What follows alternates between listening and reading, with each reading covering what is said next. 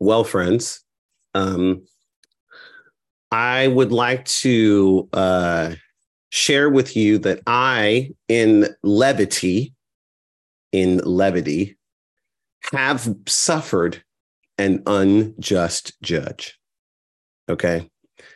I make, make, make it clear that this situation I'm going to share with you is not serious. um, but it felt serious at the time. My unjust judge is what I would call an unjust referee. And the story goes like this. Um, as some of you know, we came, Aaron and I came from First Pres Hayward, and for a couple years, uh, I was a part of a basketball league uh, of other churches. Um, and we had made it, our team had made it to the championship game. Okay. It was a very tightly contested game. It was very close. It was very fun to play in. Uh, it was very competitive. There wasn't any, you know, wasn't dirty at all. It was just well played, low scoring, good defense. Just a just a tough game. And we were up by two points um, with about three to four seconds left, and the other team called a timeout. And so we got back in, and they sort of ran a play in those last three to four seconds that broke down. The play did not go as they wanted it to go. And finally, this guy just sort of chucks the ball up at the basket at, with a three pointer and swishes it. It goes in. We lose the game. We lose the championship by one. They're celebrating. We are stunned. This has never happened to me. And then one person on our bench goes, Wait, that shot was clearly after the buzzer. And we're like, It was? Are you sure? Are you sure? You can't just say stuff like that. Okay. And he was like, I'm pretty sure. And so we go to the ref and we're like, Are you sure that was before the buzzer? That, that's we asked. And they wouldn't talk to us. The refs just like started packing up and leaving. We're like, No, no, no. You need to answer the question. This isn't just a shot. This literally decides the championship of the league. Are you sure that the shot went in before the buzzer. And they didn't answer. They just said, shots good, shots good. And then we look, and about five feet from our bench is the video camera that's been recording the game. Yes, Ebony, where is the footage? It's right here. And so that night, because the refs just packed up and walked away, we all got the footage. And guess what? The shot did not go in in time. It did not go off in time. The hand was, the ball was still clearly on the hands when the buzzer went off. We won. And did they reverse that championship? No, they did not. They did not reverse the championship. They let the call stand just as it is. And I was like, wait, what are we doing? I knew the organizer of the league. I was like, and one of the organizers on the league was on the other team. I was like, what are we doing? You clearly lost. Like we clearly won the championship, and they're like, "Oh, we can't reverse plays." I'm like, "Okay, so that means with a good conscience, remember this is a church league, y'all. With good conscience, you're just gonna sit here and be like, "Oh, we won," when everyone can watch the video and be like, "Nope, you did it." I'm like, I had like it. I I I I I fail to speak even now. Like thinking about the way that this was such a miscarriage of justice. I fail to even express it now. Ah. okay, I'm going to calm down. I'm going to get my breath. This is not serious. Thank you, Ebony. This is not serious. It was serious in the moment. But it got me thinking about this passage. And it got me thinking about this widow. And it got me wondering in this non serious moment where it was clear that I had a case against these circumstances, like I was feeling very violated, that the evidence was clear that something should happen different, and yet we are not doing anything different. What is this widow feeling? What is this widow in this parable feeling? Don't worry, I got peace. Don't worry, I'm good, y'all. I'm good, y'all. I appreciate y'all. This is great. Jesus seems to want to tell these followers a story about praying continuously and not being discouraged. Jesus seems to want to perhaps impart some encouragement on his followers on this particular occasion. Now, I will remind you that Luke, as a biography of Jesus, often does some reversing and flipping. Um, and and in a lot of ways, Luke likes to center people that in that context it might be a little bit scandalous to center. Luke's like to likes to create heroes out of people in ways that kind of flip the script, if you will. Luke also likes to highlight the ways that folks on the margins actually experience something deep about the presence of God and about the love of God. So Luke's a bit of a kind of subversive situation. Um, and Luke 18 as a whole is a chapter that has an extended discussion on what it means for the people of God to pray. And I will just sort of give us a sense that, like, prayer in the Jewish space had some components. I'll throw out some words for you. And prayer in the Jewish space was uh, certainly both communal and individual. It was an act that was about people coming together, but it was also an act that gave people space uh, to meet God in their own stories. It was both of those things at the same time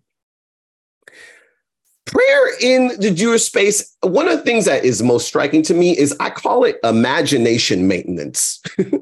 prayer in the Jewish space is really about tending to our imaginations through, number one, remembering who God has been in history, who God has been in our ancestry, but also resting in our worthiness of God's love, care, compassion, and justice, right? It is this space where we sort of tend to the fullness of our imaginations so that we can continue to live in courage and generosity and kindness in the world.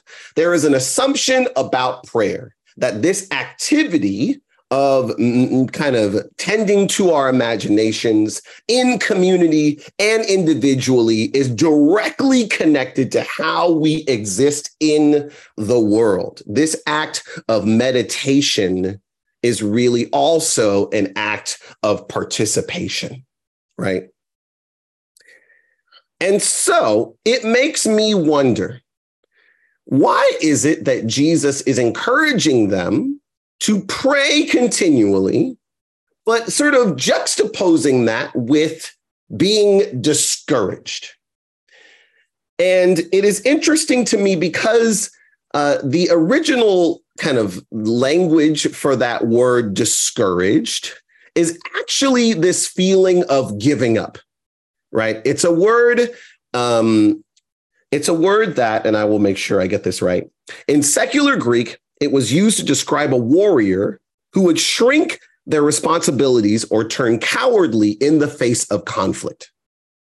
Right? It is describing someone who, upon meeting challenges, basically sort of gives up, walks away, and says, I don't want to do it. And that feels interesting to me. It feels like, like there is an encouragement here to not quit. There is an acknowledgement that there might be a loss of courage or energy, that there might be a sinking into fear. And it makes me wonder once again what is it that Jesus is observing in these folks to tell them this parable, right? And I actually think the parable makes it plain because I feel like Jesus is actually describing real life to them. I feel like Jesus is saying, I understand the conditions in which you live right now that make the act of sort of tending to your imagination communally and individually very challenging. This unjust judge in this parable is not like far from regular life for them. This unjust judge is a character they would recognize. In the midst of these folks living in the Roman Empire, they recognize that the judges are simply proxies for imperial force and for the emperor. They recognize that these judges have the power to basically decide whether or not they will experience justice. And they recognize that justice is really named as rightness according to the will of the emperor and the desires of the 1% who control 95% of the wealth and influence in the empire. So, them seeing this judge, they are instantly invoked with this energy of, like, oh, yeah, that's just like the judge down the street. That's just like me having to walk to City Hall and contest this violation. They know this judge. Jesus knows that their constant marginalization, their repeated denial of justice, that them living in a system designed to work against their flourishing and the tyrants who keep winning, that's just a part of what they experience every day. Friends, would that not result in some discouragement? Not simply a discouragement from prayer, but a discouragement from prayer and the life that would flow. It becomes hard to tend to your imagination if the tyrant keeps trying to infect your imagination and tell you, I'm God. You got to worship me. You better center your life around what I think is right. It becomes difficult to move forward. This is not a discouragement about talking to God. Somebody knows that when things are going wrong, it, sometimes it can be easy to talk to God with a lot of cuss words and a lot of uh, yelling and and a lot of incredulous statements. It can be easy to talk to God, but it can be very difficult to move to a place where you are continuing to engage in a life believing that there is flourishing and goodness for you enter the widow. Because the widow is our hero. Like I said, Luke likes to take, Luke likes to sort of kind of describe uh, the, the kingdom of God and put folks at the center that that current society has shoved to the margins. Here we have this widow who says to this judge, who's clearly described by Jesus as unjust, grant me justice against my opponent. And this widow hears no a lot, probably for years. And let's be real like, because of what we will discover later, it's likely the case that the judge knows the opponent and the judge feels like it is better, it is sort of better for me to say no to this widow than to say no to the opponent. And maybe the widow's opponent is putting some cash under the table to sweeten the opportunity for the judge to say no to the widow. And look what happens. This widow just keeps coming. Grant me justice. No. Next day. Grant me justice. No. Next day. Grant me justice. And eventually it says, and the text, the text obscures the feeling here. It said, the judge says, I will give this widow justice because she keeps bothering me. Otherwise, there will be no end to her coming here and embarrassing me.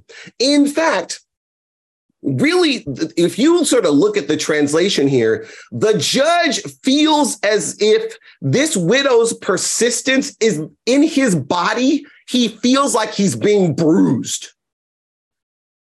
The translation of these words is as if he is being turned black and blue. like literally in his body, he feels oppressed by this widow's persistence. He can't stand it anymore. He's got to just say, look, whatever bribe you were paying me, opponent, it's not enough. This persistence is hurting me. I have to make it stop. That is literally the only reason the judge actually changes his mind. It's the only reason.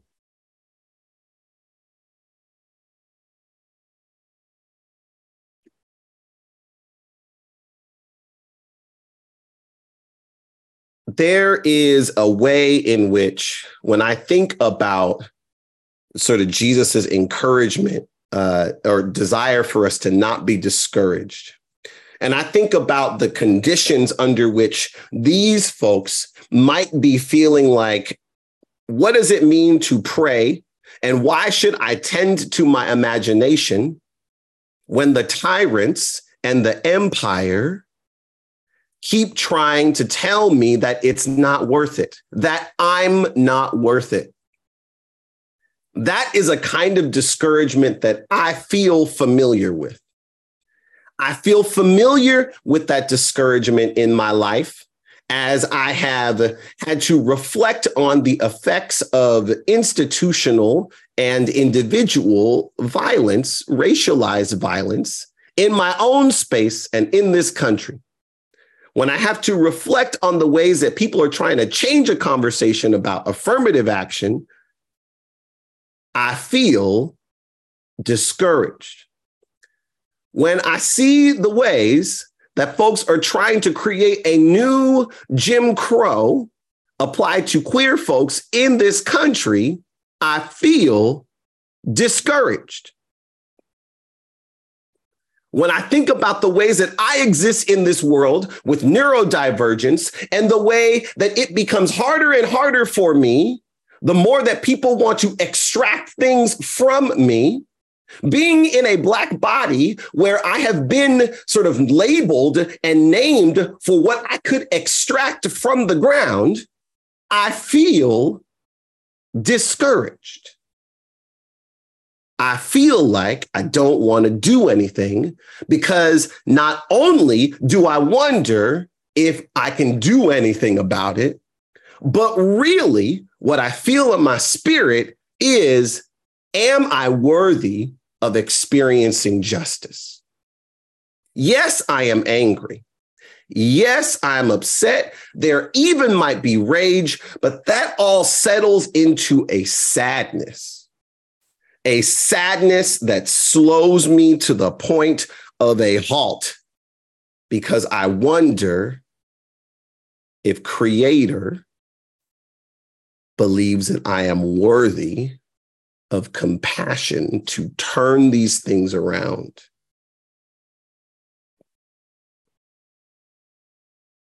Do you know what this kind of discouragement feels like, my friends?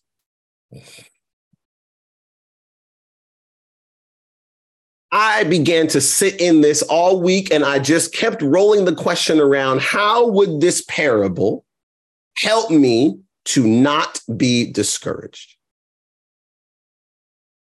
And so there are a few things that I would uh, that I will put forth before you, and I wonder what your answers would be. Um, but there are three things that kind of began to roll around in me. Number one is the parable itself, the judge, in fact. Because the fact that Jesus would even illuminate this judge tells me that it's actually my spirit working correctly to be able to identify the tyranny among us.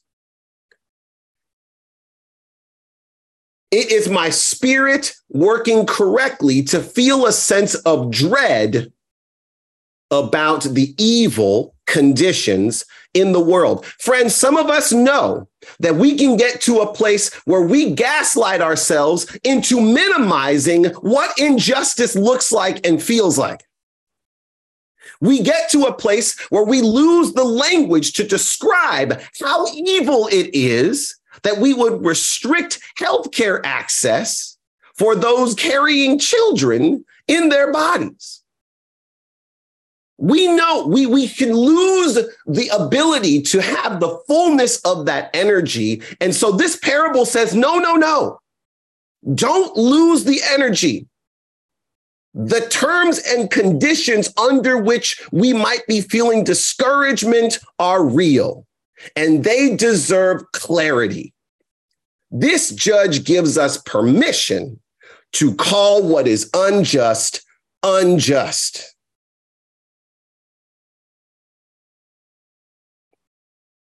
The next thing I consider is this widow. I consider this widow and I consider the act of imagination maintenance. And I consider the fact that this widow is choosing to go back to the judge again and again and again and again. And what strikes me is that this widow clearly believes that she is worth justice that she is worthy of experiencing this opponent go down in this case because they have no case. She sees that there might be bribes. She sees that the judge is clearly not interested. But you know what she does? She says, I don't care. I don't care. Me coming back is a reminder of what I deserve, of who I am of what I know I need.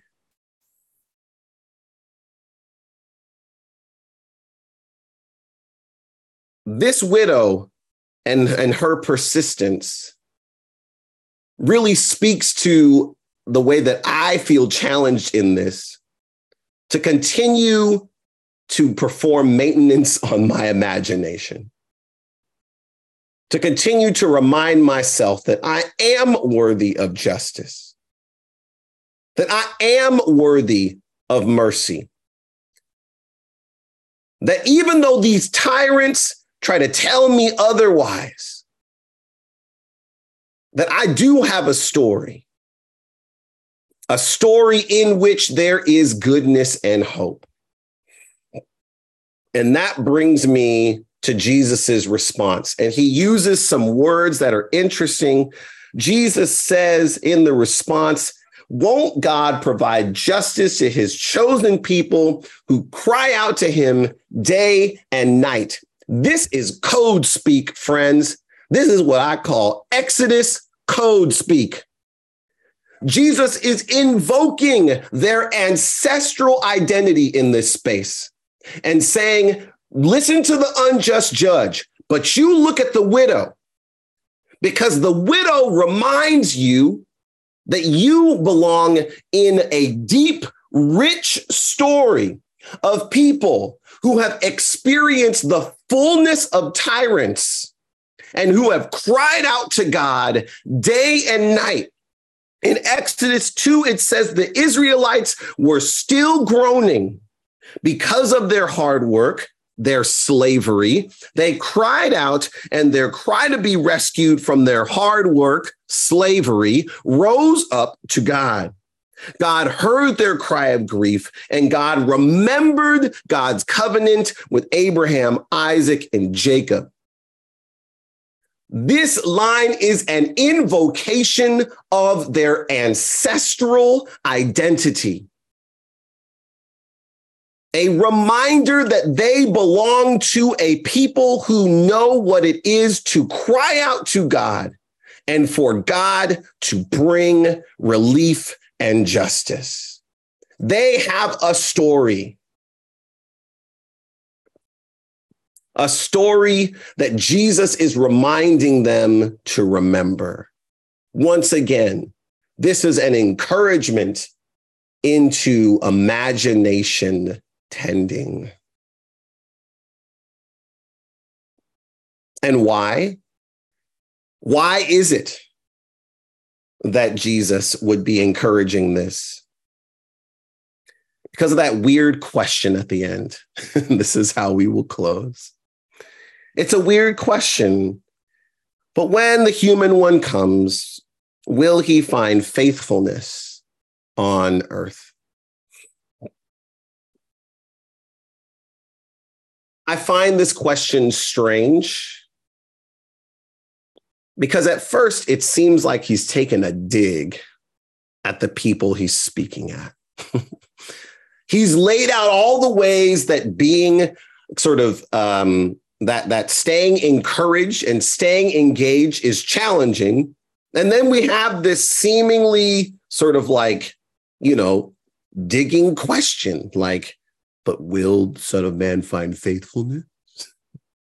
It feels kind of teasy.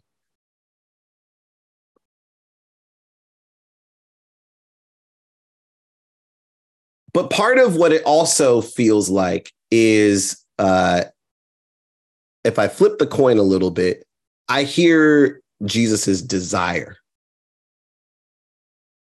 I hear Jesus's longing. Jesus is on this road, especially in Luke, as Jesus tells the story of God and lives out the story of God and does a lot of reversing and does a lot of recentering. There is a way that that that work becomes challenging for Jesus. Challenging in a way that we know will cost him his life.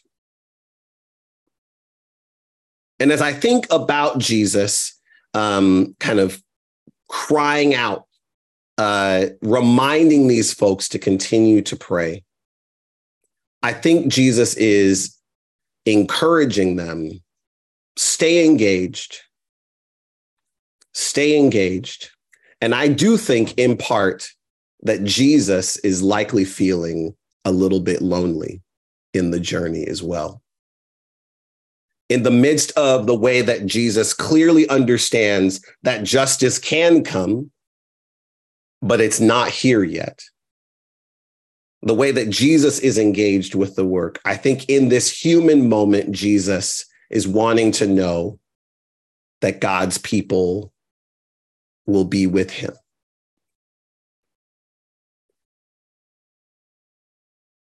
And in this way, faith is not a test, friends. Faith is not a final exam. Faith for Jesus is uh, an expression of connection. It's a shared vulnerability. In as much as the people of Exodus hear God saying, I remember the covenant, this is sort of Jesus's way of saying, I remember the covenant. And I want you all to remember that I am here to keep a promise. And I'm inviting you for us to do this thing together.